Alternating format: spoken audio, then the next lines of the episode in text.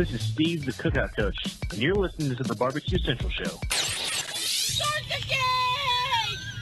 Let's go! We'll do it live. Well, Do it live. I can. I'll write it, and we'll do it live. So to get that perfect barbecue, you use wood. Are you sure it's safe? Whatever. We put the lighter fluid on, strike the match, and oh, should we call the fire department? That might be a good idea.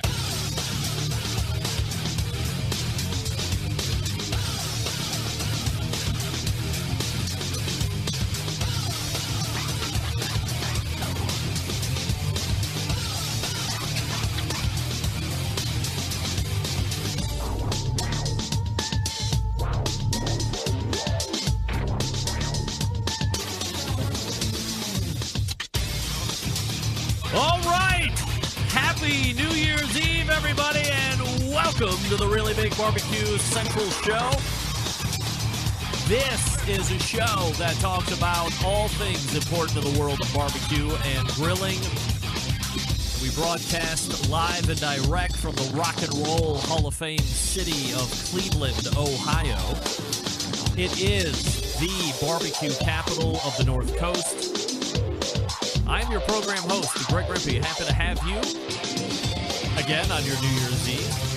Sharing it with us here. Certainly appreciate it. Uh, this is typically where I give you the contact info for the show. However, not tonight. It is a different kind of show. In fact, I'm going to pull the curtain directly aside at this very moment and let you know that this entire show, as I told you last week, well, maybe I didn't tell you last week. I told you there wasn't going to be a new show. So I guess to a certain degree, I haven't kept up my end of the bargain. This is going to be a new show. However, I do want to point out the fact that this is a portion of it is pre recorded. Uh, this particular portion is pre recorded. The very end of the show will be pre recorded. And here's the theme of the show. I got into the trusted circle of knowledge and we talked about some of the better segments on the show and figured I would do a video and audio montage isn't the right word because that would perhaps make you assume that I was going to be throwing together 20 or 30 clips, but I didn't do that. So here's how the format is going to break out tonight. We're probably going to be into that two hour and 20 minute stretch. So again, a little extra bonus content if you are in that kind of a mood this evening. I know it's a little different than it was last week where we were uh, doing a Christmas Eve. Now it's New Year's Eve. A lot more partying going on instead of wrapping gifts and getting ready for Santa Claus to pop down the chimney or whatever it is that you celebrate. This is New Year's Eve, so perhaps a lot of you are already heading out the door to get in your ball drops. It sounds weird when you say it out loud. You got to be honest. So here's how the show breaks out. First up, coming up right after I get done talking to nobody tonight because I'm pre recording this. I have one of, I think it's five or six interview segments. All the way almost a year ago, at the end of January, I talked with the one and only Susie Bulloch from Hey Grill Hey. I'm going to give you a part two of our two part interview that we did with her. So we'll catch the second part of that January segment. Then we will transition over to the 2019 Memphis in May World Champion, Tuffy Stone, the pitmaster of Cool Smoke, and I will share that conversation that I had with you. That's one segment. Then we will hit up one of my favorite new interviews of 2019. That's burger expert, burger wizard, widely considered to be the country and perhaps the world's foremost authority on everything that has to do with the hamburger and any other uh, any other associated burger. George Motz will be on after Tuffy. Then we will segue out of George Motz and go right into one of my favorite interviews whenever she shows up. Danielle Bennett, uh, Diva Q, if you may know her. She was on television this year. She did a bunch of Traeger classes this year. I pulled her out of a dinner that she was having with a bunch of her barbecue mates down in Texas when we had this interview later in the year, 2019. And we talked a bit about that. We also talked about her uh, travels of 2019, things that we were up to together. And it was a great interview. And then we will close it out tonight with an interview uh, with the pitmaster of Sugar's Barbecue, Lene Oxley Loop. And Lene made her reappearance in the Barbecue Central show, Jungle, in 2019, uh, towards the end of the year. And, uh, well, I guess it was summertime esque, uh, August, I think it was, maybe early September. But Lene's a great, uh, great energy, great knowledge, a lot of confidence, bringing the right stuff. Love to have her on the show. And I wanted to reshare that interview with her as well. So I believe I have it correct in my mental banks. Susie Bulloch first, then Tuffy, then George, then Diva, then Lene. You may notice heavily lady driven in 2019. That's right. Very happy that we had a, a great diversity of. This is going to sound weird when I say it. Great diversity of sex on the show. What? I said a great diversity of sex on the show. That's right. I said that. But great interviews all together as I string them along. So I don't want to waste any more time blabbering here in the open. Uh, stay tuned for Susie Bulloch of Hey Grill Hey, followed by Tuffy, followed by George Motz, followed by Diva Q, followed by Lene. You'll see me at the end closing it out, wishing you a happy new year. Enjoy this show, the last one of 2019. We are talking with Susie Bulloch from Hey Grill Hey. Thanks for hanging with me through the break there, Susie. You betcha. Uh, here's a question. As the success starts to ramp up, money starts to generate, at what point did you and Todd, your husband, decide that he should stop being the CPA and be part of the HGH team full time? And Uh. um, like doing the Hey Grill Hey full time, you and Todd have to be around each other like all the time, right? yeah. Okay, so I have another follow up. frame. Actually, we're never more than like six feet away. Great, perfect. I have a great follow up question uh, to do. So, when do you guys decide that it is, I guess, an okay idea for Todd to leave? Probably what is a uh, fairly lucrative and fairly stable gig. Uh, I told him on New Year's Eve 2016, I said 2017 is our year and you're quitting your job. Hmm. And this is when I was maybe, maybe making like 500 a month from my website. and he was like, no, no. You can't like, do. thanks. You can't live on five hundred a month. I mean, what's It's up? like a really nice offer for a job, but I'm going to have to pass. Yeah. Uh, but I was determined and I hustled all that year. And that's when we first started kind of catching our breaks in terms of really utilizing the video strategies on social media. Um, and the videos were great because they drove a lot of traffic, right? Um, but if anybody's been in social media for a long time, you kind of know that virals are short lived uh, we have a really short attention span as social content consumers. And so you have this really fantastic viral and then it dies.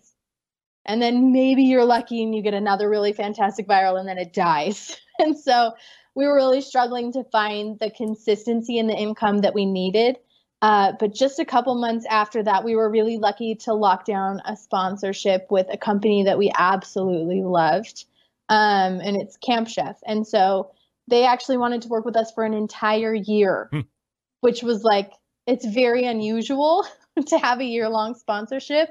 But our relationship was really great. And we already had a great um, relationship just because I liked their products a lot. Mhm. And so we set up a, uh, a sponsorship. And so we knew for like a year, okay, this is what our minimum income is going to be, right? Was it enough for us to live on? Absolutely not.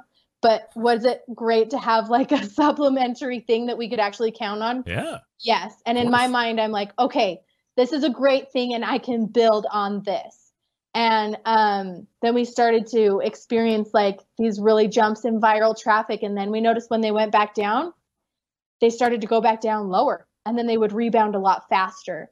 And during that time, I also really started to focus on Google traffic. Like, how can I get people that are Googling something to end up on our website, right? And it was a lot of work.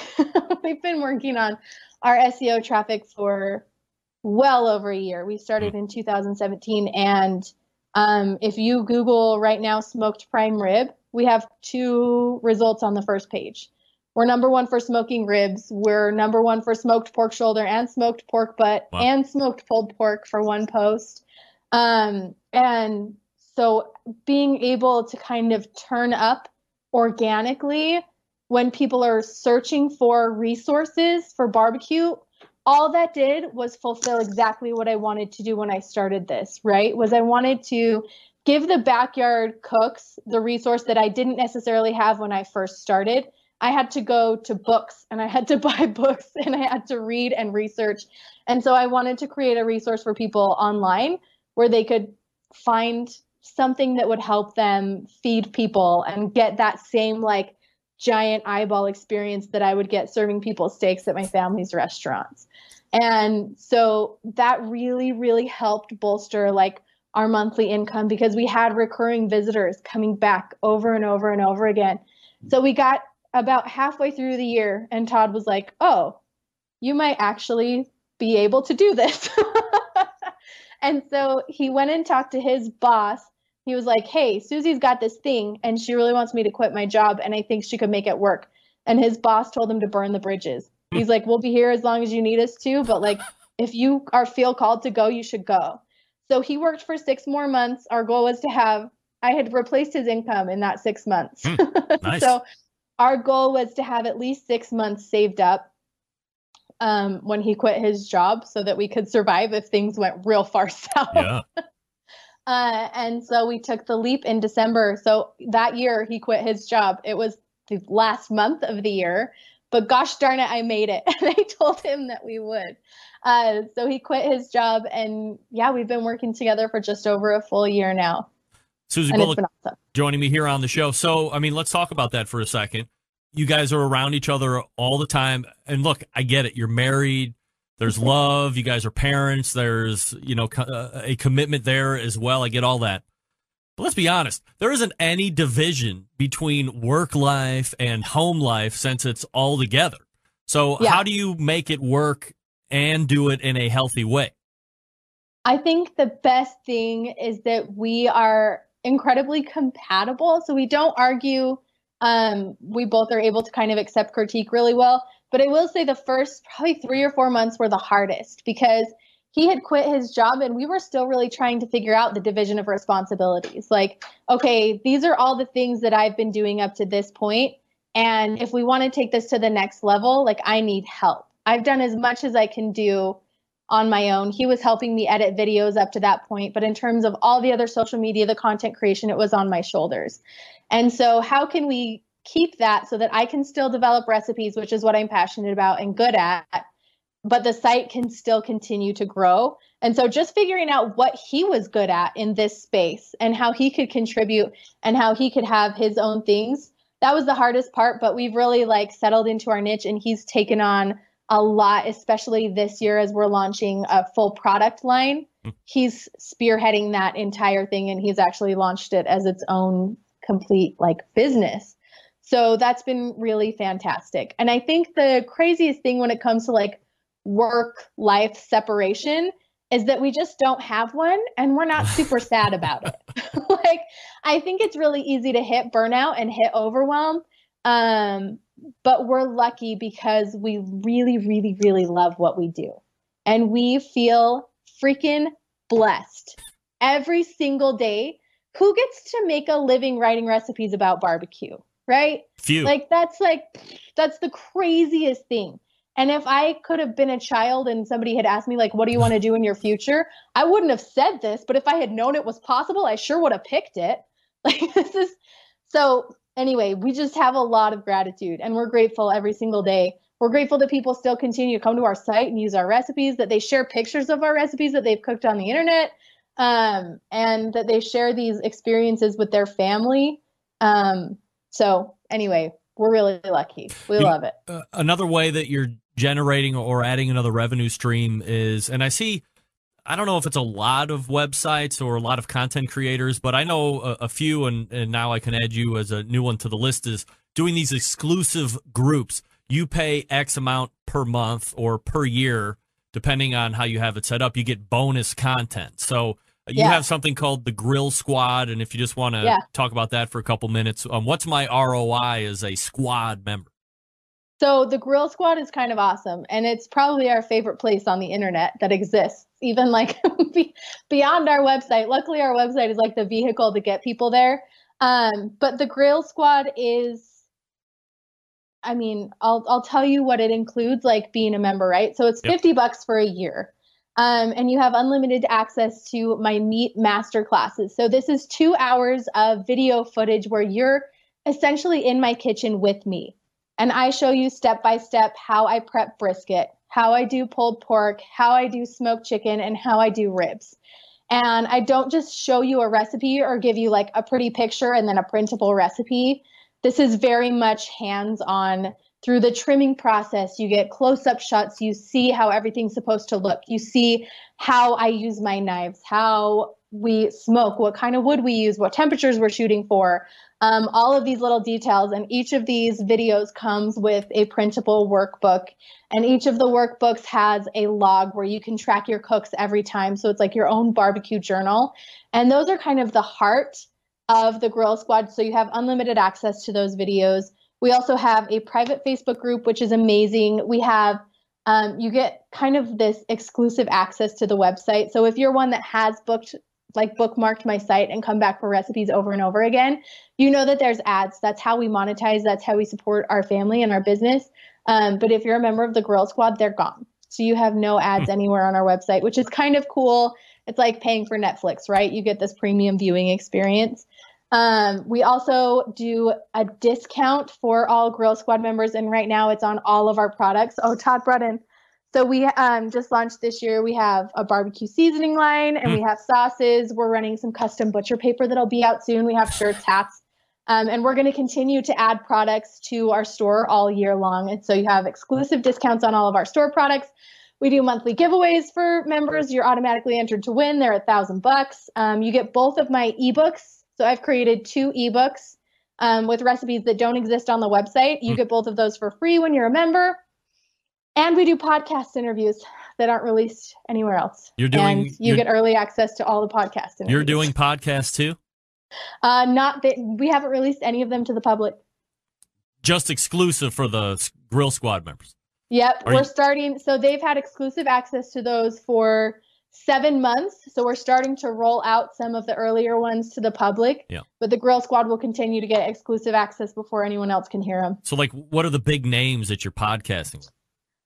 We have interviewed um, Christy Vanover. She was our most recent from Girls Can Grill. She just took first place in chicken at Slaborama. Yes, using your chicken was- rub, by the way. Yeah, she was using Yeah. my chicken rub. Shout out to Christy. Good job. awesome. Nice. Oh, Christy. And it was her birthday. I love Christy. Right. Um, we have interviewed Jared Standing from Standing's Butchery. We've interviewed uh, Christian Stevenson, DJ Barbecue.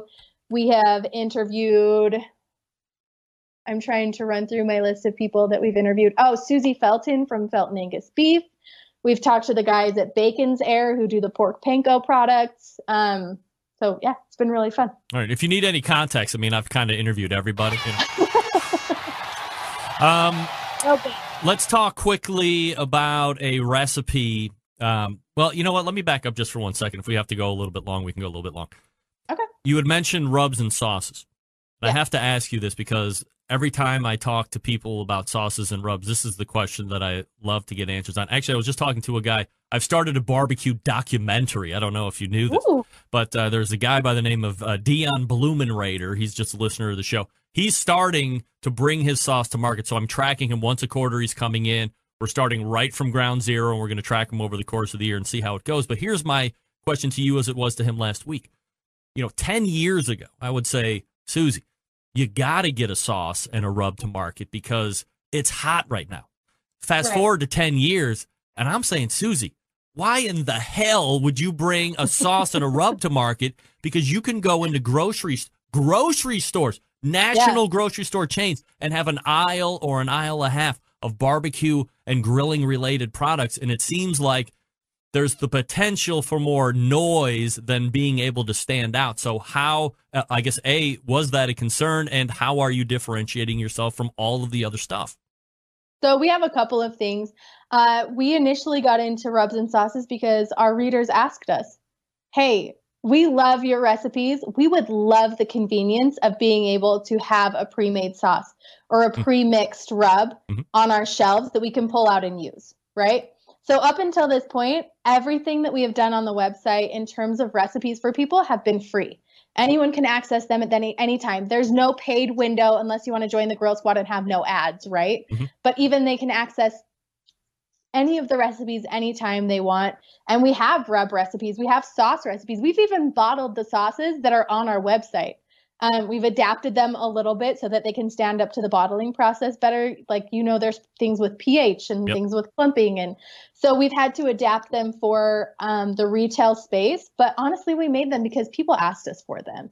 and we figure amidst all the noise, amidst all the products that are available, if people still want our product, we'd be pretty stupid not to give them the products that they're asking for, right? Uh, and so it's definitely been it was it was not an easy decision to make. It's one that we've talked about for a long time, Mhm. um, but we felt like we could definitely offer something unique to the space in the way that we were doing our products. And I am sure that you're familiar with sauces that are on the market right now, but a lot of them are supplemented with liquid smoke products. Um, and man, we just did not want to go there. Heard that. So each of our sauces are specifically designed to complement smoked meat, not to give regular meat smoked flavor. Got it. Does that make sense?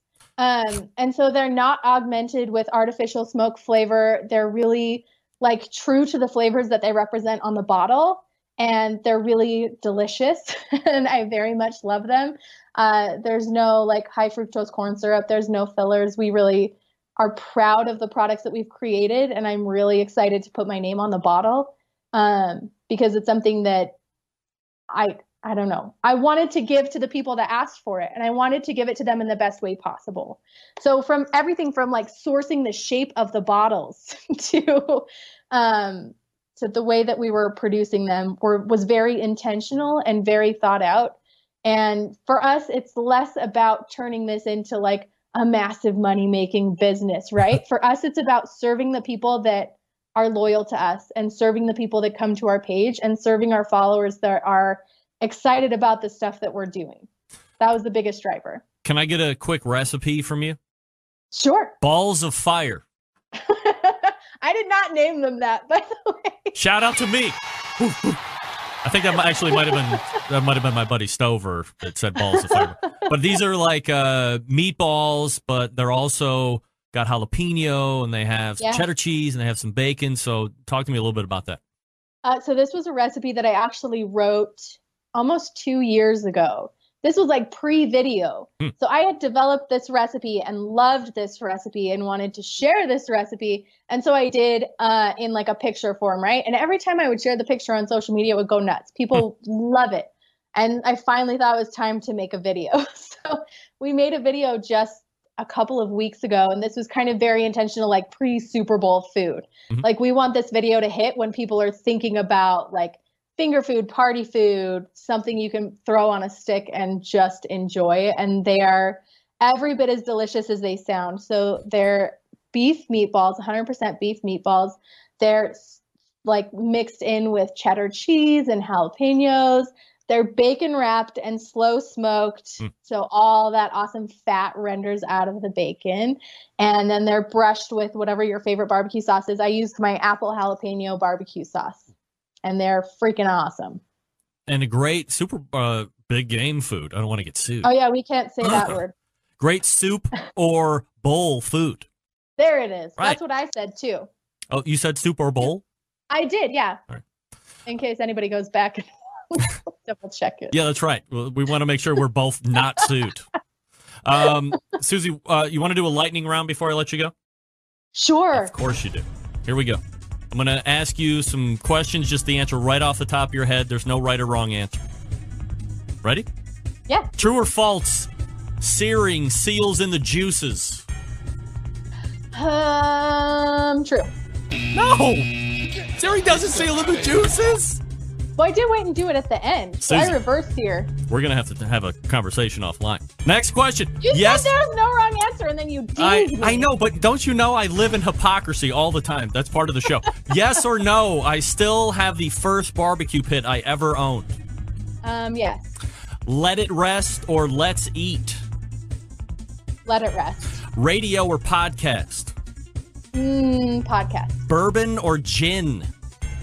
Sober. Oh, well. I've never had a sip of alcohol in my life. oh, okay. So old fashioned or Sazerac is probably out of the. I just uh, I just quit drinking myself uh, over a year and a half ago. Beef brisket or pork ribs? oh, brisket. Guy Fieri or Bobby Flay? Ooh, Guy Fieri. Ina Garten or Ree Drummond? Ina. Of course. Open pit Sweet or Sweet Baby Ray's? Open pit. No! I don't even know what that question was. That's a barbecue sauce recipe, or that's a barbecue sauce question. You don't know. I have know, never heard of open pit in my life, but it sounded bad. It sounded great. Oh, you know, let me tell you something. Uh, I do have a hidden agenda when it comes to the open pit sweet baby Ray's. I have no idea, and if this is totally over your head since you don't really know what it is, but I have no idea how a human being can open up open pit barbecue sauce, see its fluorescent orange color, I've and- seriously never seen it. Is it like in grocery stores? I've never even heard of it. widely available. It's got this really bad blue wrapper on it. I mean, you've never seen it because once you see it, you can't unsee it. That's how Oh weird my it gosh. And I'm pretty sure that if it touches man, your skin, name is good. yeah, it's a great name, but That's a great um, name. It, it it probably stains your skin orange too. Like that's how much I feel strongly against it. And I and I try and set up my man, Sweet Baby Ray, but everybody picks open pit. So I don't even have Yeah. anything against Sweet Baby Ray's. I love Sweet Baby Rays. That's why I'm saying it's a setup question. Nevertheless, if you want to check out Susie, you go to heygrillhey.com. You follow her on all the social follow media me channels. now. Well- I don't even know what open pit is, and I don't know how to sear things. Right. Well, that's okay. We'll we'll win everybody back. Yeah, please. So uh, again, heygrillhey.com is the website. And uh, Susie, I'm hoping you had a good time enough for maybe you could actually come back and we could really talk a lot more about food and stuff. But I thought this was a great Yeah. story. I like talking about food. All right. Well, uh, once again, it's Susie Bulloch. Hey Grill Hey got ti uh, pfft. Hey Grill Hey got heygrillhey.com slowly. And we will look Sounds for you again uh, maybe in a month or two or three or whenever it fits in your schedule. Sweet. Thanks so much for having me. It was fun. Susie, thanks so much. There she is. Susie Bulloch. Hey Grill Hey. My next guest, one of the most recognizable faces in barbecue. You see him on TV, in his restaurants, writing books, competition trail. This past weekend, you might have seen him in Memphis, Tennessee, winning not only the world title in pork shoulder, but added Memphis in May overall grand champ as well. His first overall MIM title, by the way. So let's go ahead and race to the Fogo Charcoal Hotline. And welcome back. The pitmaster of Cool Smoke, Barbecue Hall of Famer Tuffy Stone joins me here on the show. Tuffy, how are you, buddy? Hey, Greg, I'm doing well. How are you? Absolutely fabulous. Probably not doing any better than you are, though, given the events of this past weekend, no doubt about it. So, did you spend all of the winnings that night that you put on Instagram? we tried. We put a dent in it, but we uh we we were we were all moving a little slow, so we uh we went to bed early. So we're gonna have to we're gonna have to spend some more time working on that. So let's start with this past weekend, Tuffy, knocking down two world titles, pork shoulder to get into the final, and then overall world champ. You certainly aren't new to this particular event, that being Memphis in May, and it's truly a one of a kind competition. So, do you prepare for this particular event any differently than you would if you were going to a KCBS contest or a Houston contest or something other than a Memphis contest? Absolutely. Um, with Memphis in May, there's uh, a lot. I I have to bring a lot more equipment, so we have to we have to set up. Uh, we bring we rent tents and tables and chairs and flooring. Our our our site's pretty modest in comparison to some of the uh, elaborate double deckers down there, but um, so we have to coordinate the rentals, and then it's a matter of we you have to present your in this case I'm cooking whole shoulder, so I've got to have enough pit capacity where I can show the judges a whole shoulder on my pit, but I need to have a second pit because I'm cooking eight shoulders, so there's there's that to deal with. There's platters, there's linens and and, and tables for the judges to s- sit at. So there's a lot of those kind of elements that are completely different uh, than when I go cook a, a Kansas City Barbecue Society contest or Houston Livestock Rodeo show or something like that. Does your catering background help at all as far as getting that whole thing set up and acclimating yourself? Uh, absolutely. I think, honestly speaking, I think uh, my catering background has helped me uh, just in competition as a whole because I'm, I'm so used to cooking in makeshift kitchens and having the elements to deal with, and and and and so I believe that's helped me uh, just not only from the uh, setup for the presentation of Memphis MA, but just as a cook as a whole, but and then my wife Leslie, she is so amazing. We we create pack lists and um, and work on you know we work on pulling this together for probably a couple of weeks, and and we have tubs and platters and toppers and you know you name it napkins, and so the the catering part certainly makes the presentation part of uh, Memphis Mail a lot more easy from a pork shoulder standpoint, obviously you are uh, uh, affiliated with Smithfield. Uh, they obviously sponsor this show, so it's obviously Smithfield shoulders going on. Do you have a particular? I know they have a couple different lines of shoulders. Uh, which ones did you use, and what did you win with?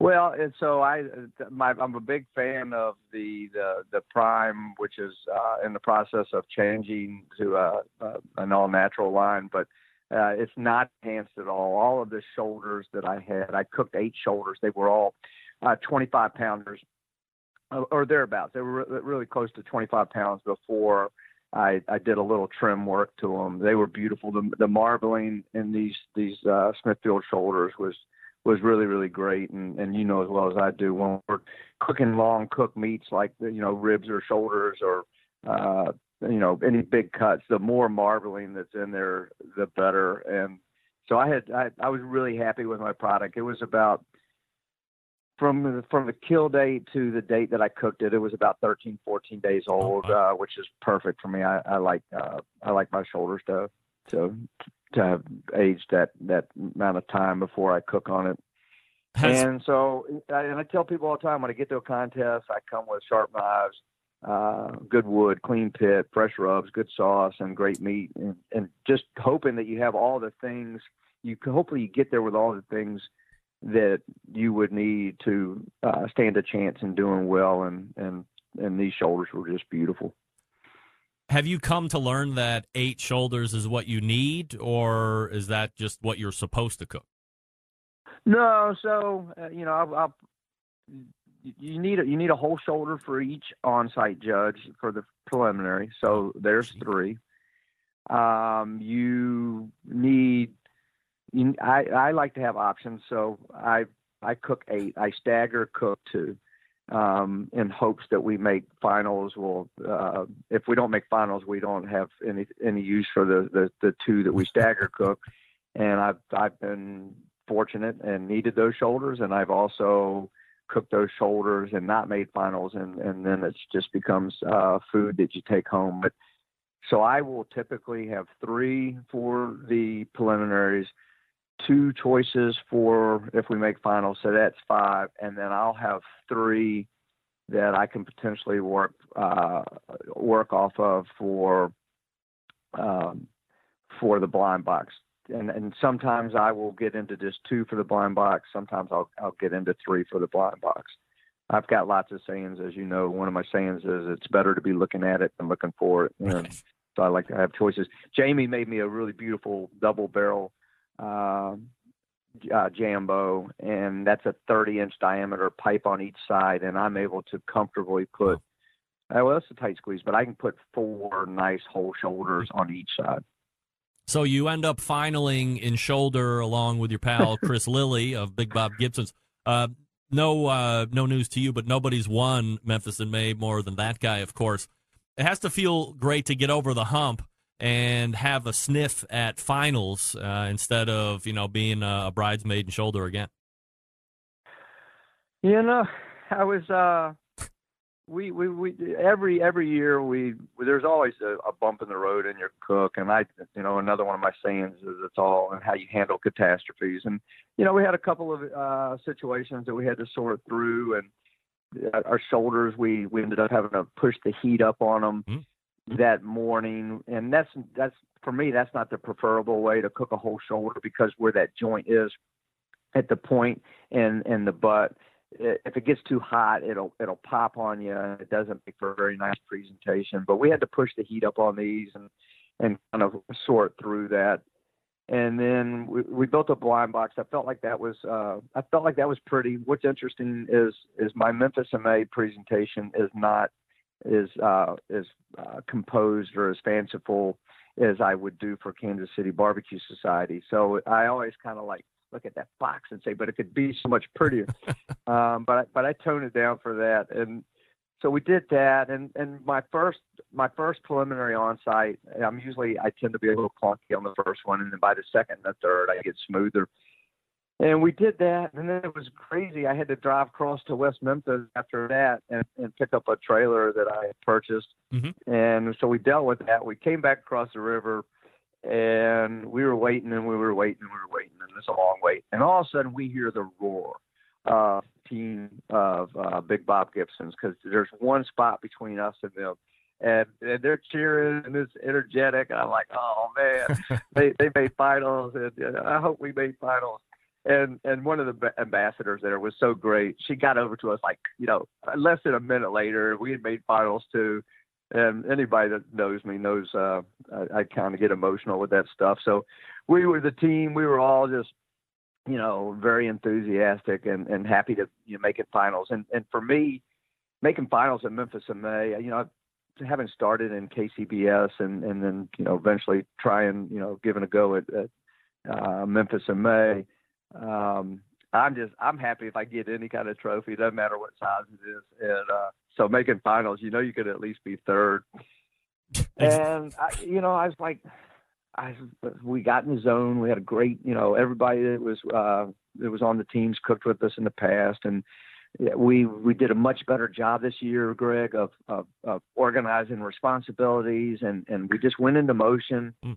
And I was I was kind of getting in the zone. I, I tell Sterling Ball this all the time. I whenever I have a chance to win a, a world championship, uh, or not win, to, whenever I have a chance to cook a world championship, I always just kind of like get in the zone and, and try and just be, you know, trying to just have my best cook ever and, and, and control the things that I can control. And so I was thinking about this presentation and, and just knowing how important it was going to be. In addition to the beautiful Smithfield shoulders, I, I had to be on point. And so they got there and, and it just flowed and, and, and, and the team did great. And, and, and, we, and, and here's something I didn't know, Greg. So we had to, we had to be the first shoulder to be judged. Hmm. And, and and in KCBS historically back in the old days, you, we always wanted a high number on our box in KCBS because if you had a high number, they used to judge them numerically uh, in numerical order, and and so if you had a high number, it was always a good chance that your food was going to be judged last, and that was the way we always wanted to be in KCBS. Right. And and so when I was being judged first, I was like, oh man, why this isn't good. But I found out later that day that when you're ju- they judge so we had the best shoulder score going uh, coming out of preliminaries and I didn't know that and that's why we were being judged first. Hmm. but Red Hot Smokers is an amazing shoulder cook and then like you said with Chris Lilly it goes without saying. I mean he is he I have so much respect for him as a pit master. He's and, and I actually he posted a picture or somebody posted a picture of his shoulder on Instagram and I looked at that shoulder and I am like my gosh that is one beautiful shoulder. So so I was like, um, you know, I was just like, it's going to be tough for us to to to to to take this, and and we did we we we did our best, and then off to awards we we eventually went, and uh, it was it was it was uh, it was an amazing day. Tuffy Stone joining me, recapping the big win over at Memphis in May this past weekend. Uh, Tuffy, I've asked this question a number of times to folks that are in Memphis in May, and and they have that status. So, I mean, when you are who you are, TV exposure, successful author, uh, successful restaurateur, uh, few in barbecue rival your recognizability. So, when it comes to the on-site judging portion of this, do you see your status as something that you need to overcome? Or do you see it as something that actually might give you an advantage to some degree? Well, I I I have felt in years past that it it probably hurt me in a couple of situations. Um, uh, I had I've, I've I've had anyways. So I don't know.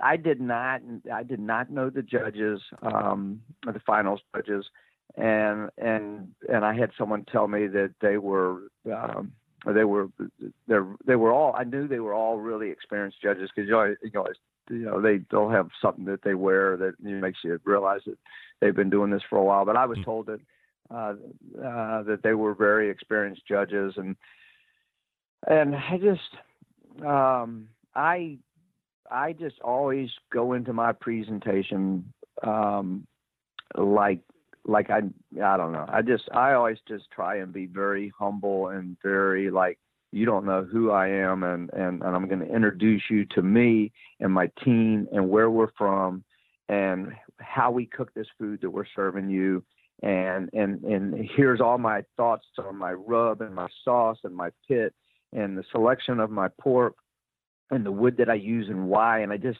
I just kind of go through it that way you know, the, at the end of the day, uh, just to get the finals, you got to win blind box. If you don't win blind box, you're not you're not going anywhere. And you know, I think I've cooked. I think I've cooked Memphis in May now nine times. I think I've made finals five times, and this is the first time that we ever won it. So, um, so to answer your question, uh, I don't know. I just uh, I don't and I, and I, I still feel like I'm a newbie in, in Memphis, May, to be honest with you. And it's like I've cooked it nine times, but you know, so many of my buds down there. I mean, Chris Lilly and Myron and Melissa and and, and Pat Burke and Mike Mhm. Mills, and, and and this list is just so long. Uh, I mean, Pat Burke cooked his 30th straight Memphis in May this weekend. I mean, 30 years. Wow. I mean, it's incredible. So I, I don't. Uh, I, I don't think it helped. I don't think it helped me. And and you know, and and my what I know about all the judges that I get to talk to, all the judges that I know and or, or have met, they're really focused on trying to um, award the best food. Uh, that I, I, what I love about Memphis MA is it is comparative judging, and they can Mhm. they can really take their time and and and, and golly, the the point spread between uh, Cool Smoke and Big Bob Gibson's was so small. I mean, it was it was it was just it was so small. So I, I feel really blessed that that uh, we, that we got to uh, to walk the stage and and then then when we were up there and they were getting ready to call Brand, I was Greg, I was I was tripping out. I was like. I was like, man, there's no way we're gonna win this thing. There's no way. And, and then they called us, and and and it was uh, it was unbelievable. But uh, you know, these, the the I, I said this on the stage. There were so many of my mentors and and, and friends that are just tremendous pit masters. You know, and Chris Lilly. I mean, what he can what he can pull out of a shoulder uh, is just he's brilliant. It's he's just brilliant, and and and I don't know how many I don't know how many of those trophies he has, Greg, but he's got a whole bunch of. Them. Oh, no doubt about it. I mean, when you can get a shipment of pork shoulders frozen and still end up winning Memphis, still win shoulder and still win Memphis in May in the same year uh, overall, I mean, you're certainly doing something right, no doubt about it. And we're talking with Tuffy Stone, the 2019 Memphis in May overall world champ. All right, so uh, here's a quick list. If you aren't familiar with some of these, let me refresh your memory here, Tuffy. You've won the Jack three different times 13, and then back to back 15 and 16. You won both sides of the American Royal, the Open in 14, and the Invitational side on 13. You won the 2015 Kingsford Invitational. You've also garnered the 2012 Gary Wells Sportsmanship of the Year Award. And of course, I think kind of where we first met, the 2007 KCBS Team of the Year. Quite an esteemed, accomplished uh, list that most pitmasters would be uh, highly sought after to accomplish during whatever cooking career they have. Do any of these stand out over and above the rest for any reason? Well, first of all, you can't see me right now, but my face is really red. Uh, Well, I mean, you won Um, them, so I mean, you did it. I, I'm going to tell you, um, the most. It was. There's been so many amazing, beautiful things that I've been able to have uh, go through in, in, in competition barbecue and and and and and every one of those things that you just mentioned has a story. And i got to do them with my father and friends and but if i had to pick one out of all those things that that that made me uh that touched my heart um and it was so funny it was so uneventful one day i opened a package at work and it was the gary wells uh sportsmanship award and there was no fanfare. There was no. It just came in the mail, and, and that really touched my heart a lot. So if I got to if I got to pick one out of of that out of that amazing list that you just uh, read, uh, that that's the one that's most meaningful. Yeah, and you know what? That doesn't surprise me one bit. I mean, we we we've talked a lot over the years about winning this competition or that competition, but I don't know if it largely just kind of goes unnoticed or if you really got to start digging through what about Tuffy Stone or, or what have you won. And that one shows up. And as I was prepping for this interview, I'm like, man, I'm going to ask this question, but I guarantee it's really not the contest. It's getting recognized for being a great human being. And we all know what the Sportsmanship Award is all about. So um, uh, I figured that probably was going to be the one that uh, might stand a little bit head and shoulders above the rest here. It was, it was just such a funny moment. It was like, uh, it touched me. And of course, you and everybody else probably know how emotional I get, but you know, those boxes came in the mail and I opened it up and there it was. And I just, uh, I had a tear to the eye because it was, it was so sweet that people, uh, felt that way. And, and so anyways, but it was, it was, you know, you know, you think about the Jack or the Royal or, or Memphis in May or all these things, and there's usually like lots of energy about the people and excitement here it was just this private moment of me at my desk, and it was it was sweet. Uh, what does the rest of the 2019 schedule look like for competition? Well, so you know, some of the things I've been doing this the last year or so that's really bringing me so much joy is I'm I'm doing festivals where I'm cooking for people that I can see their faces when they eat it, and that's just mm-hmm. making me so happy. And I did South Beach uh, Food and Wine, I did Charleston wine and food, and uh, I got to cook for the troops uh, with Stretch and the mess lords, uh, and that you know being a former jarhead, that uh, that that's been so meaningful for me. So I want to do more of those kinds of things. I did. Uh, I am, and I'm gonna I'm gonna be taking pictures, but I, I, I finally got a porch trailer. I had to retire the RV, had 175,000 barbecue miles on it. and so I've got this porch trailer that I'm going to uh, I'm going to fix up and do some work on it. I'm going to put uh, a Jambo enclosed model that I've had for a very long time on there. And I would have told you before Saturday that if I could cook, uh, anyways, uh, I'm uh, getting, you know, winning Memphis in May. I'm, I'm, I'm now an automatic for the Jack, so I get to go down to the, uh, you know, we get to go to the Royal, I mean, the Jack again, and I'm super excited about that. Yep. I am doing the Washington D.C. contest, which mm-hmm. is a contest that I love, and I do some demos there. My dad enjoys doing competition barbecue so much that to you know he'll, he'll be 79 in December, and I think this this new porch trailer uh, hopefully will make it uh, easier for him. So we'll we'll pepper in some some competition barbecue, but I'm really enjoying the fa- oh i'm working oh, i'm working on a restaurant uh haven't you're the first you're the first uh uh this is i haven't talked about this with to, to any type of media or anything but i'm working on a new restaurant uh with with my wife and and my partner josh and i'm i'm i'm excited about that it's going to have a market and a restaurant you're you're the first greg so there you go you heard it first on on your show but that's going to hopefully open in uh uh, it's probably looking early fall now. So uh, that's that's that's going to have some cool stuff going on. It's going to have a market with a little meat section in the back, and we're going to have a wood burning grill and a wood burning oven. We're going to do some, wow.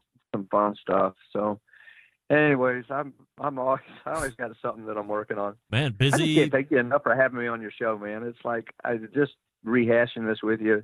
Me and everybody on the team, I think we still feel like we're we're kind of in a dream uh, and this didn't really happen. So being being on your show kind of like maybe maybe it did happen. Yeah, it's always good to relive it and then re-soak it in, let it soak in over the course of the week, and uh, certainly will will feel like a, a nice new suit come uh, the beginning of next week, no doubt about it. And it's something that you can just put on the on the belt notch there, and and it's yours. You can't nobody can take it away now. You got 2019 Memphis in May world champion and shoulder champion to go along with it. It's Tuffy Stone, the pitmaster of Cool Smoke. Tuffy, really appreciate the time catching up and Great. letting us into this whole uh, look back. Really appreciate it. I appreciate you so much. I appreciate all the things you do for barbecue, and thanks for having me again. You got it. There he is, Tuffy Stone. Your 2019 Memphis in May World of the Food Film Festival, the author of the travel guide Hamburger America, the Great American Burger Book, was hailed by the New York Times as the leading authority on hamburgers. He also hosted and produced Burgerland and hosted Made in America. We go ahead and race to the hotline and welcome first timer to the show, George Motz. George, how are you, pal? Hey, how you doing? I'm absolutely fabulous, George. Appreciate you making time for the show this evening and finally getting together here. I'm very excited to have you. And let's jump right into it. Uh, Are you really ready to punch the next person in the face who blames farting cows for global warming? Uh, yes, because I think there's a Wow. lot of misinformation about you know global warming and, and how it relates to cows. For sure. I mean, I mean, why wouldn't I? Is is cow flatulence not uh, participating to the decreasing of the ozone layer? I just made up a few words there, by the way. Well, those are good made up words, but Thank yes, I do believe it could have a very small part. But I mean, to be, re- I mean, let's be honest. I mean, how can a cow's gas have anything, you know, up, up how can how can it uh, battle the, you know, the the emissions from an airplane or a car? I mean, come on. I don't know, but it seems like every time I go online, and obviously, given the theme of the show here, I do a lot of research about barbecue, grilling, live fire in general. That lends itself to meat or beef in some form or fashion. And inevitably, every week, I'm seeing some new article where if it's not cow farts, it's cow burps, or they're eating something, or they're breathing Yeah, harder than they were 15 years ago, and we're all in for imminent death here in the next few weeks. Right. Well, yeah, I think the, the bottom line is that people, I mean, especially the media, loves to be able to use the hamburger as an example of what's killing us. At first, it was, you know, obviously you shouldn't eat too many hamburgers to kill you, which is probably true. But now they're trying to uh, battle the b- battle this by coming at, it, at us from the angle of the of the, the farting animal, which I think is also ridiculous. and the hamburger hamburgers, they're taking cheap shots at America's favorite food because they know they're going to get a lot of mileage out of it. Media. Absolutely. George Motz joining us here on the show. Are you uh, also really working on a musical about hamburgers? I've been working on a musical about hamburgers for a long time. It takes a long time. Um, but I mean, I'm still that's still kind of a back burner thing. Yeah, I, I mean, like, what's a long time? Five, ten, twenty years that you're working on this masterpiece? I've been working on this thing for probably about five years, and but I've, actually I've have had meetings. I've taken meetings with agents, Really? so things are definitely going to happen. Oh yeah, yeah, yeah. But I have a feeling that my hamburger restaurant is probably going to happen before Hmm. the hamburger musical for sure. Now, uh, I, you know, I tip. I know a lot of people within the live fire industry, and it just so happens I am a close personal friend with uh, also another Emmy Award winner, by the way, um, John Markus, who is really into the whole live play and and musical thing. So, if there's ever an introduction that needs to be made, or maybe you and John hang out in the Upper West Side or whatever it is, but I can make that intro if you need to. John's a good friend of mine. We've we've done events together. He's a great, great guy. Yeah, he's a great, bar- great like New York barbecue guy, which is very pretty unique in a way. All right, so uh, you are home based out of Brooklyn, New York, correct? Exactly. Yeah, I live in Brooklyn. All right, so are you a born and bred New Yorker, or are you uh, transplanted from somewhere? I grew up in, on Long Island. I grew up in, on Long Island, uh, Garden City, New York, which is, uh, you know, not the most exciting town in the world. And I was excited to get the hell out of there, honestly. Um, but I've, I've done nothing but travel my entire life after leaving Garden City, for sure. So as we kind of roll back here, I don't want to just assume everybody knows uh, how cool you are and uh, that you're the foremost burger authority, but uh, a young George Motz uh, is a passion for burgers developing within you. You know, as a youth that you can remember, is it something that the family ate a lot of, and you just kind of took a, a shine to it, or how does the the passion for burger develop otherwise? You know, I just growing up on Long Island, which was, uh, you know, it was a bit singular. It wasn't the most exciting place to grow up, especially where I grew up. Um, and for me, I, I think I dreamed about what it was like in the rest of the country. and uh, I'm one of the only people I know who got out of Garden City and actually went and explored America. And uh, to, I did it in a way that I was exploring, like you know, the foreign countries, like exploring India and Africa. I really took it very, very seriously, and I, I made a point to see every single state in the United States before I saw anything else in the world, and I did. I mean, I, I, at this point, I've gotten to 48 states, uh, 50 states. Um, but I actually went to 48 of the 47 of those before I even went uh, on foreign shores. Hmm. Uh, well, so, what are the two that are remaining? Still remaining states. Oh, I'm sorry. No, I've actually owned it down to. Uh, there's still two. No, there's one. It's just Alaska. It's the only one I haven't been to.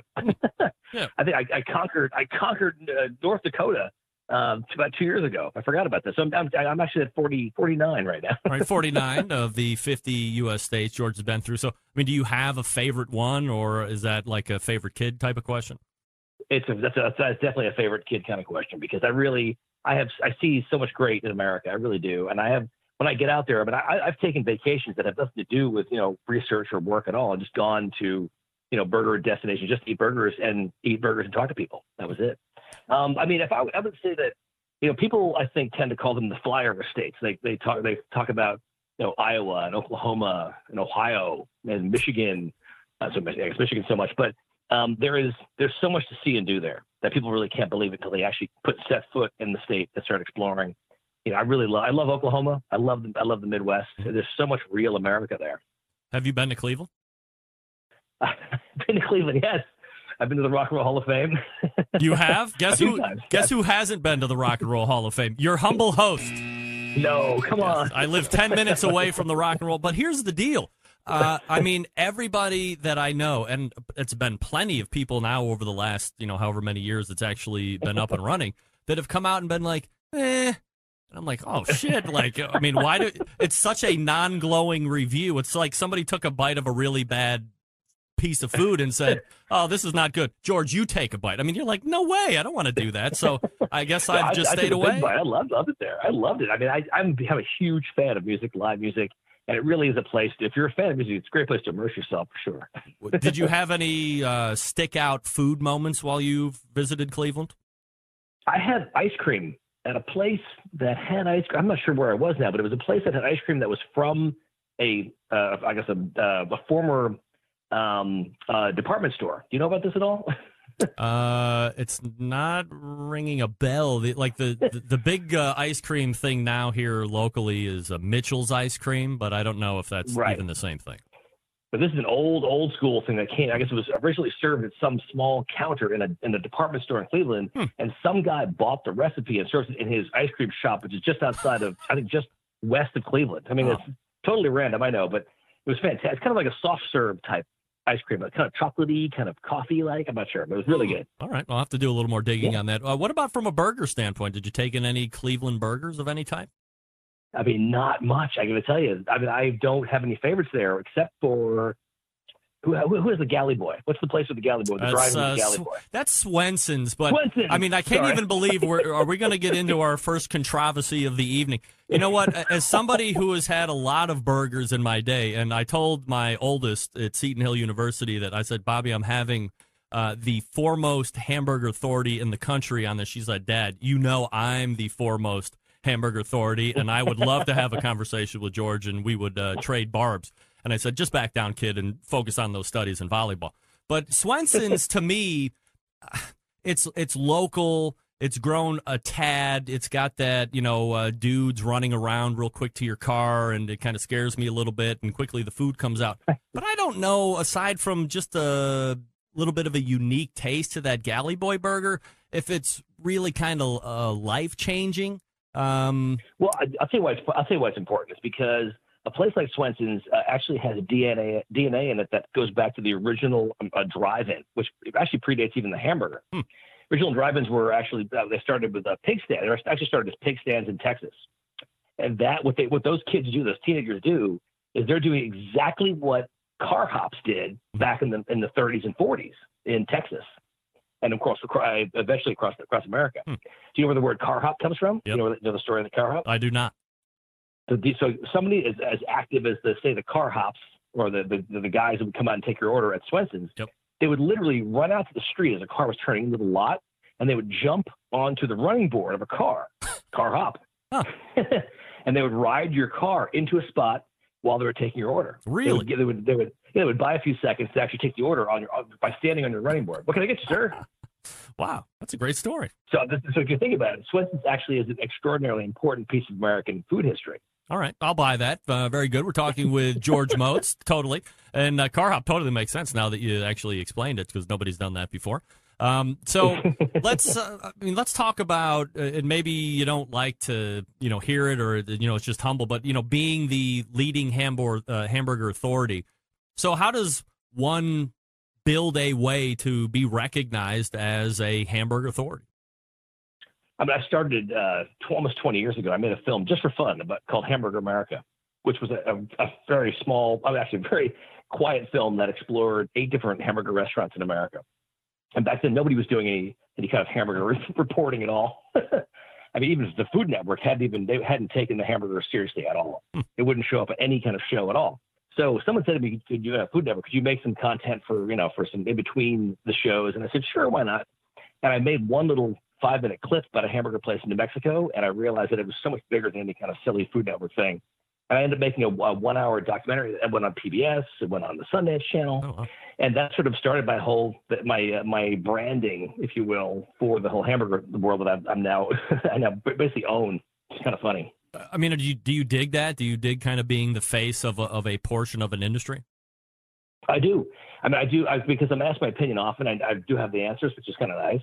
Uh, but I do. I'm constantly. I mean, I, I'm getting. I'll probably get 10, 15 uh, texts a day saying, "You hear this happened? This person list closed. This person changed this meat. This Hmm. this person has a new spatula." I mean, I've become a lightning rod for everything. I mean, I hear everything that's going on. So. uh, Even though I, you know, the whole the idea of being an expert is that you have passion, and you, obviously for something you have ex, you have knowledge. So if you if you combine passion and knowledge, you do become an expert and I've got both those things. I mean, spades for sure. So prior to Hamburger America coming out, or you know, I'm sure there was a bunch of time that you were working on it, and then leading up to its release. But prior to that, what are you doing as a profession? Is it uh, photography? Is it videography? Yeah. So what I do, so I mean, before the reason I was able to make this film happen is I'm a I'm a, a director of photography by trade. I, I'm basically I, I shoot. I was back then I was shooting a lot of TV shows and uh, TV commercials, and I would travel a lot. And every time I was on the road, I would people would say to me, George, you going to go check out a hamburger spot? they would laugh at me. Yeah, actually, I'm. I've got my camera in the bag. I want to go interview somebody about hamburgers. Hmm. And which I did. I mean, I spent a lot of time. So I would basically piggyback jobs. I would be in Milwaukee. I would be in Santa Fe. I'd be in California, and I would bring my camera and I would shoot interviews with people just to get an idea of you know what what what, what actually what is Hamburger America. Let's do this. Can we find, or is there a trackable, quote unquote, first burger or burger zero of the hamburger world? Does it exist? It's you know it's it probably does, but none of us really have that kind of information because it happened before the internet. And the internet always tells the truth, by the way, George. I don't know if you knew that or not.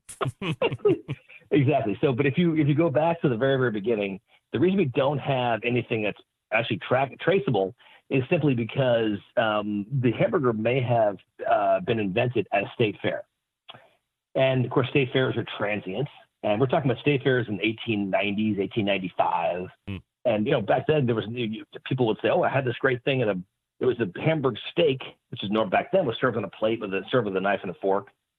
I mean, my guess is somebody at a state fair watched a hot dog walk by and said, "Whoa, we should put our Hamburg steak on a on a piece of bread." And that may have been how it was. And it probably happened four, five, six times over in a span of five years. And then so there's really no way to track. You know, a lot of claims to the, the original hamburger. But we do know that it definitely it started at, at a state fair somehow in the Midwest. Does it surface in a more stable brick and mortar and or restaurant environment at some point? It does actually. I mean, one of the the, the best claims I, that I like, not probably not an original claim, because the timing was a little bit late. Uh, it was 1900 that a place called Louis Lunch in Connecticut served. The, they say they served the first Hamburg steak on bread, which hmm. is basically chopped beef cooked somehow and served on bread. And their their story that I guess the fifth generation family member told was that somebody ran in and said, "I'm in a rush. Can you? I, I can't. I don't have time for a knife and a fork. Could you please just throw it on some bread?" and they say they invented it then, though I do believe that it may have been invented in the Midwest before that. What's nice though is that at Louis Lunch in Connecticut, it's the it still is the uh, the longest continually operating hamburger restaurant in America, which I find fascinating. I mean, they've been around for 119 years. So you can go right there today and, and potentially get the f- first creation of a hamburger right there in 2019. Yeah, they should actually still make it on toast. Oh, really? they, have, Wow. they never adopted the bun. Is it a is it a big place? I mean, do people go there for nostalgia and to say they ate there, or is it you know pretty run of the mill busy? It's funny. It's a little bit of both. you do get you get fans there who can't believe they're they're eating in what we call hamburger church. It's like one of the most important places in, in, the, in the world of hamburgers. Uh, you walk in, there's no music, there's no music playing, there's nobody saying, "Hi, can I take your order?" they really couldn't give a crap about you. You walk in and they look at you like you've just walking up, you know, like kind of, what do you, what do you want? And you give them your order, and they're happy to give you a burger, but they're not. It's not all warm and fuzzy. You know, it's not that you don't. You, if you if you ask for ketchup, you're shown the door. If you ask for too many burgers, you're shown the door. Wow. You know, if you tell them that you want a burger cooked a certain way, they'll look at you like you're crazy. You know, and I tell people just when you walk in there, just don't be a jerk. Just just do. Just walk in there and get the burger they've been serving for 119 years. Enjoy it and get the hell out of there. Uh, that a is that a stick a shtick that they're running there, or they're just built like that? No, it's. I swear it is no shtick. I've known these guys forever. They've, they've become good friends of mine, and they are just. They're just. I mean, they're hard boiled. They're this is like hard boiled hamburger. you know, hamburger royalty as far as I'm concerned.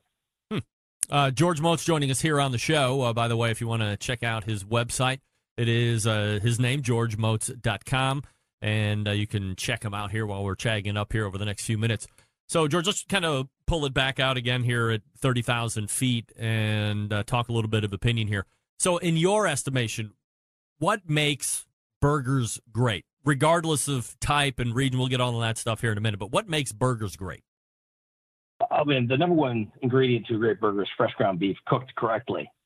Um, and, and the second thing is, I think, is also equally as important is that once you have that fresh ground beef, how do you build a burger? I mean, Mm. you know, your first bite of a burger really should be the thing that you say to yourself, I'm coming back. so you take that first bite and you've got to taste of everything in that first bite, whether it's, you know, it's just a burger and cheese and the bun, or you're tasting all the elements that the person gave you, that, that the, the, the sauce and the onions and whatever else is on there. It should all be in the first bite. So that's the most important thing is that the, I call the comeback bite. That the first bite should be the one that says, I'm coming back. When you talk about the meat, uh, I've had a number of people on here during the course of a, the 12 year run of the show. Then we get fairly into the minutia of, you know, is it choice? Is it prime? Is it certified Angus? Is it Wagyu? Is it 80 20? Is 75 15? Blah, blah, blah. Uh, what do you find to be the best uh, meat choice? And then what's your fat blend choice as well? Yeah, it's, again, it has to be fresh, but never frozen. I mean, even sometimes if you freeze a large, you know, side of animal or you freeze, you know, box beef and then you try to grind it, it's still going to, you've already destroyed the cells of the animal. You're much better off starting with the fresh product. The best bur- burgers will always come from an animal that was never frozen. Um, and for me, it's, that was, it's chuck. Honestly, if you can, I mean, the foolproof way is to go 80 20 or 75 25 chuck, which means 75% lean, 25% fat. This is the, I think it's probably the best thing for a burger.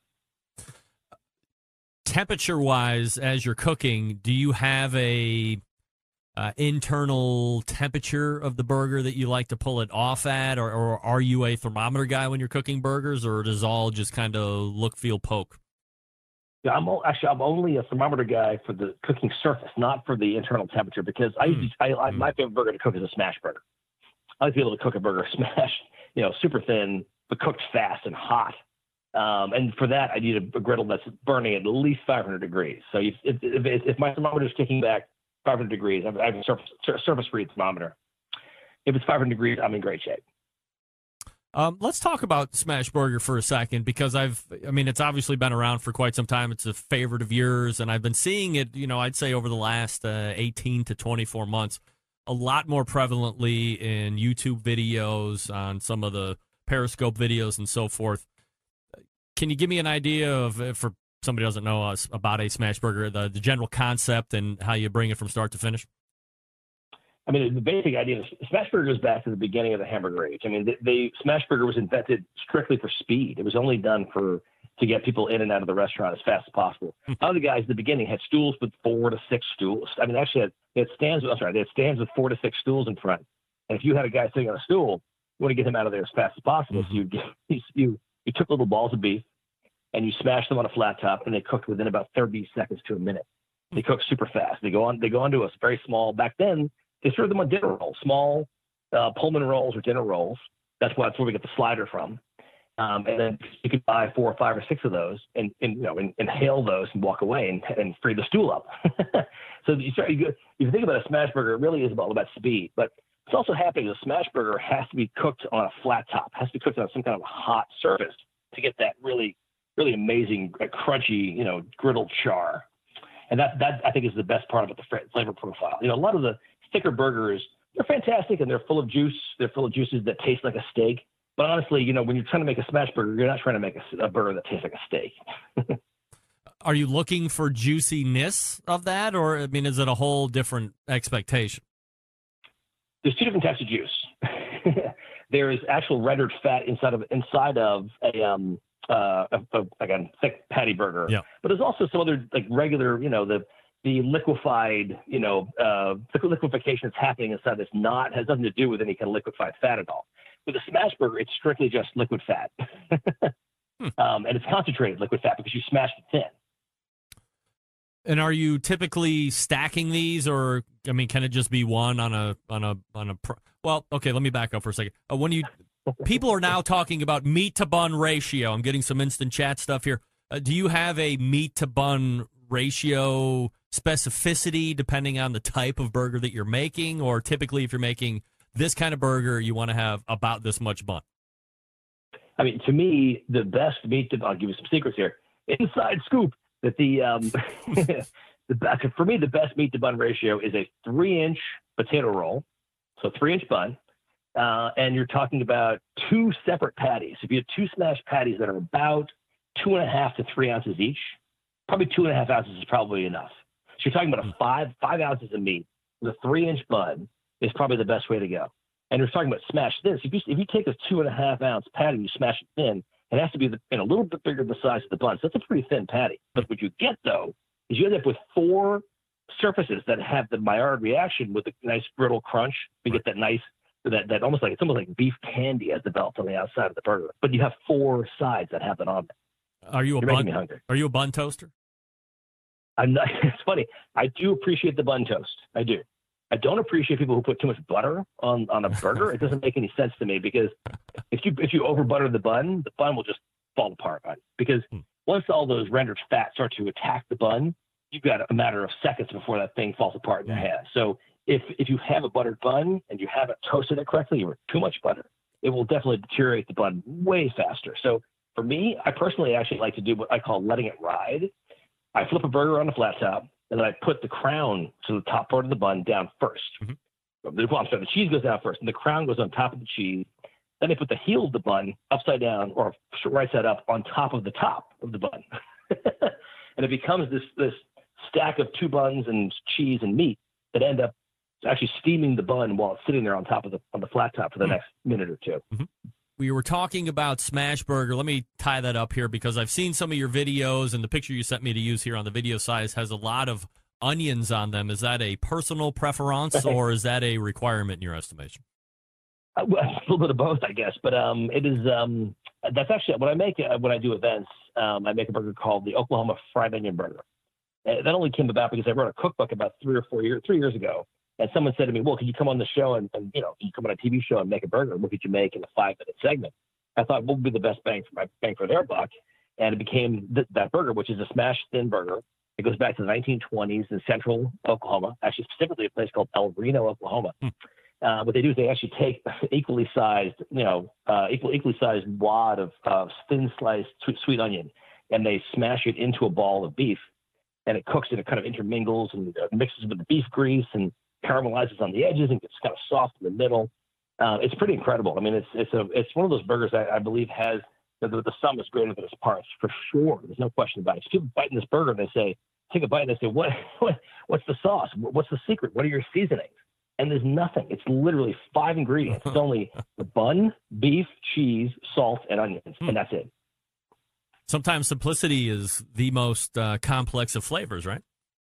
What, what I, exactly what I like to think is that you know my job is to make sure that people are not just getting it right, but they're also you know getting historically getting the historically accurate burger. They're actually enjoying something that is not just something that I made up on my own and I've got this special blend of spices and whatever else. No, but my job is to make sure you're eating burgers or enjoying burgers that have some kind of historical significance.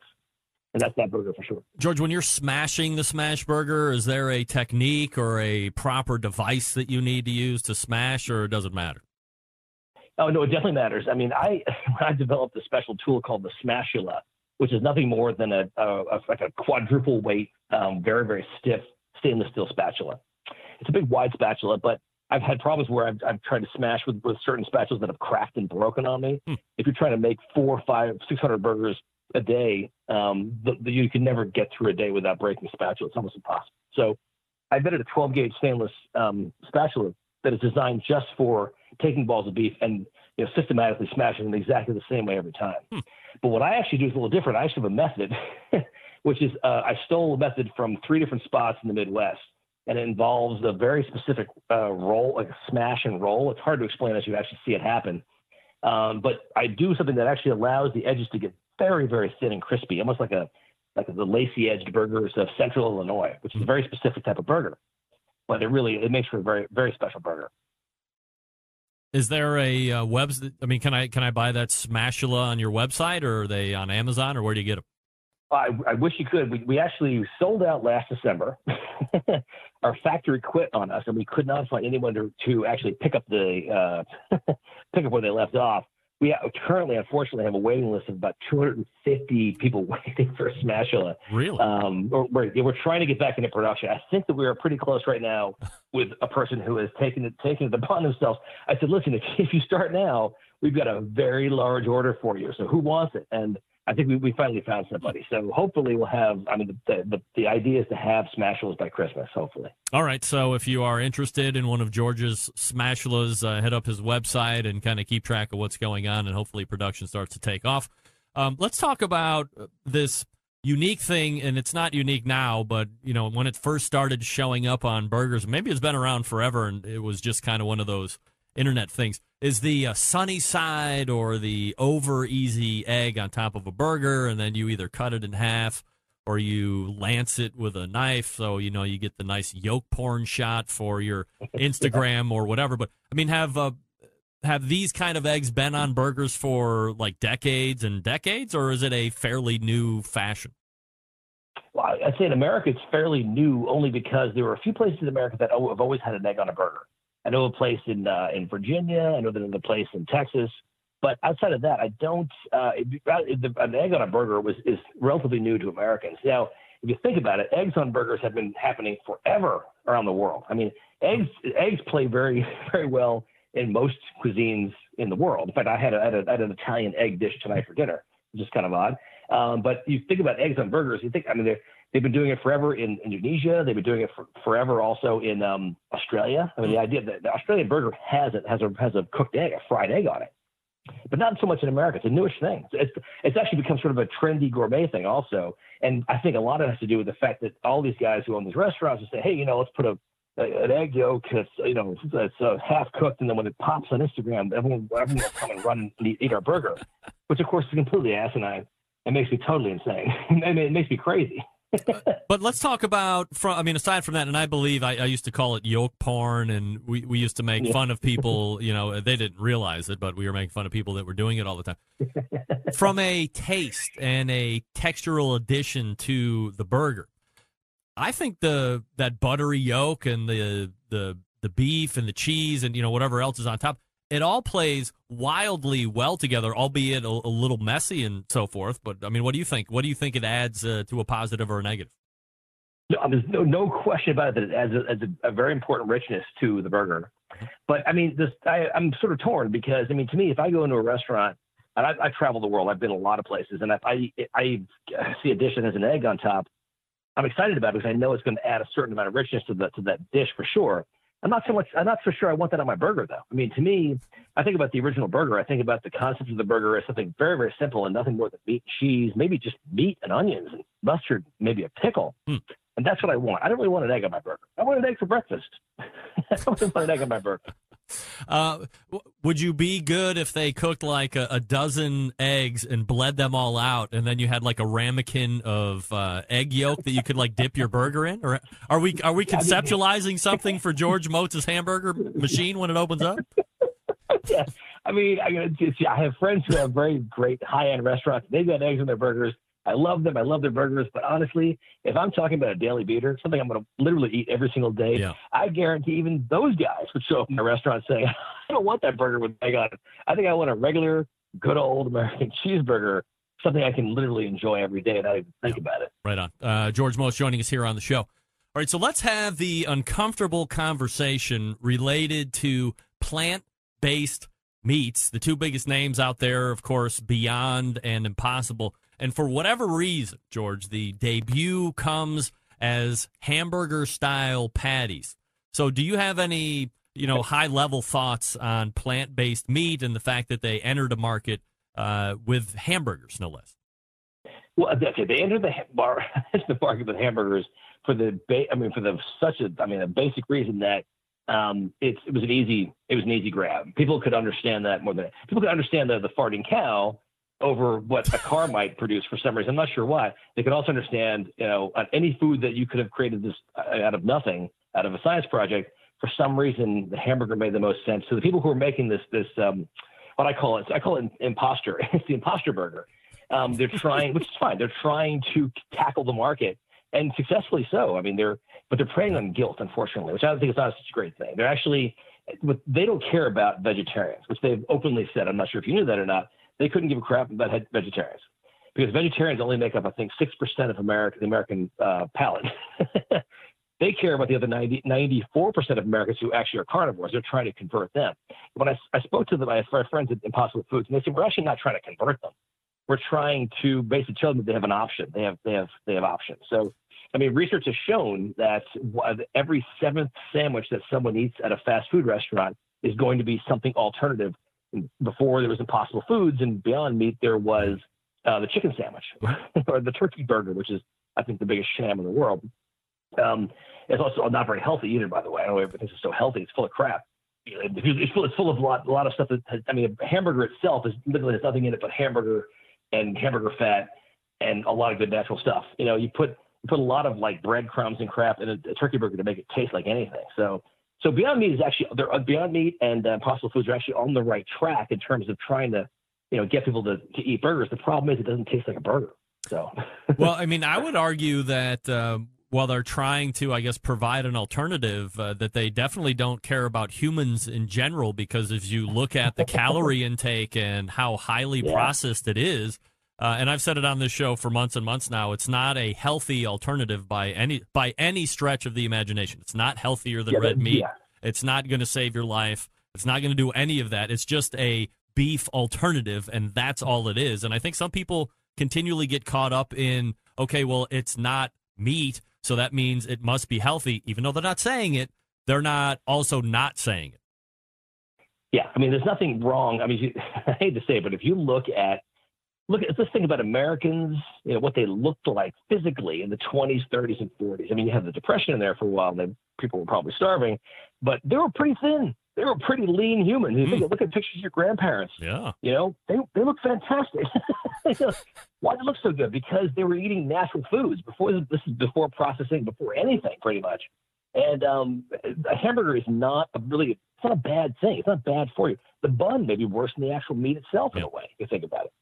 So sure, I mean, I do believe that that companies like uh, Beyond and Impossible, they're tr- they're tr- what they're basically doing is they're preying on guilt, which is is an interesting part of the American psyche, um, but it's a very important part of branding and the way business is run. So maybe they're they're onto something, man. Yeah, well, I mean, I had had Pat LaFrieda on the show maybe two and a half months ago, and he's kind of semi-recurring. We love to talk beef with Pat, and he's a from a high level there. LaFrieda Meats is a supporter of the alternative beef or the plant-based meat product, but he said entering into this sector as a burger is a tremendous failure, and it's not going to overcome the necessary hurdles it needs in order to probably see the success that they were hoping for. But he seems to think that in a different form, let's say ground beef or, or something along these lines in a commercial kitchen or in the kitchen in your house, that's going to be where the ultimate success lies for Beyond an Impossible Meat.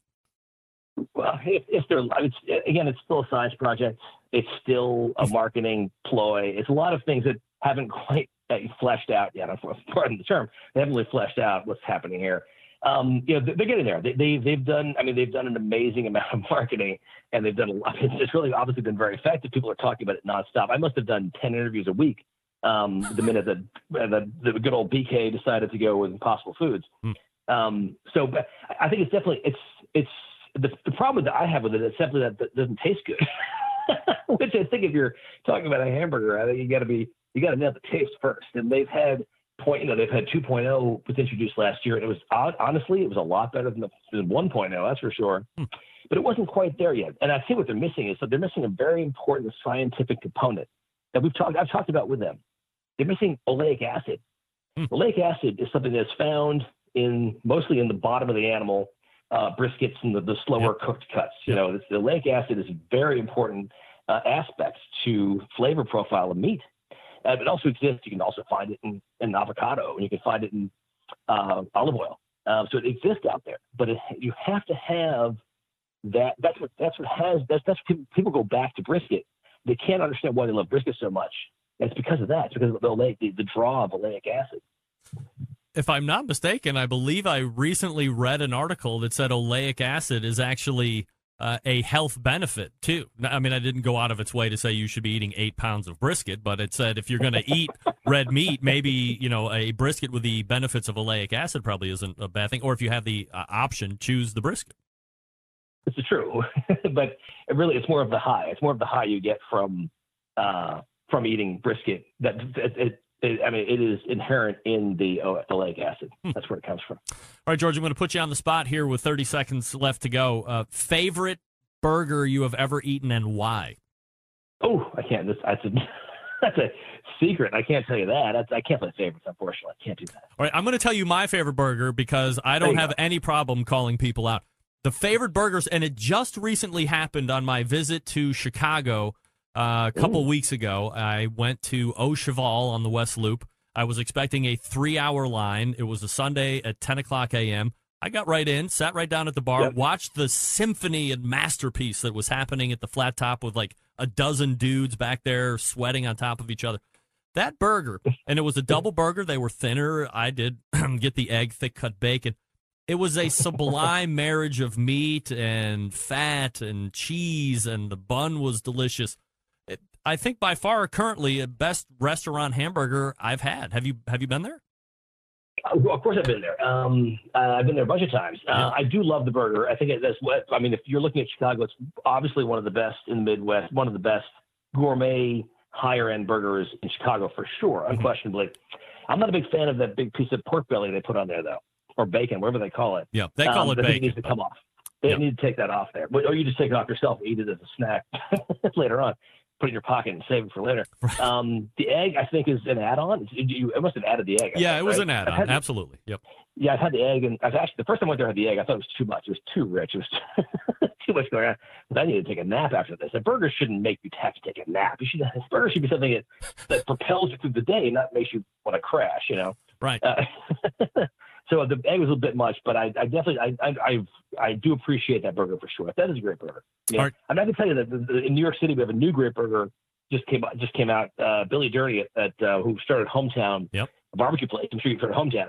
Oh he yeah. opened a restaurant called Red Hook Tavern. And that burger is literally off the charts, and it's so good because it is nothing more than dry aged cuts blended with some other, you know, fresh meat, fresh beef, um, cooked on a flat top, and served on a like a very basic bun with nothing more than American cheese, Hmm. and it is fantastic. And I love the fact that it's, it's it's a triumph for burgers because there's nothing to this burger except for the quality of the meat and the way it's cooked and cheese, and that's it.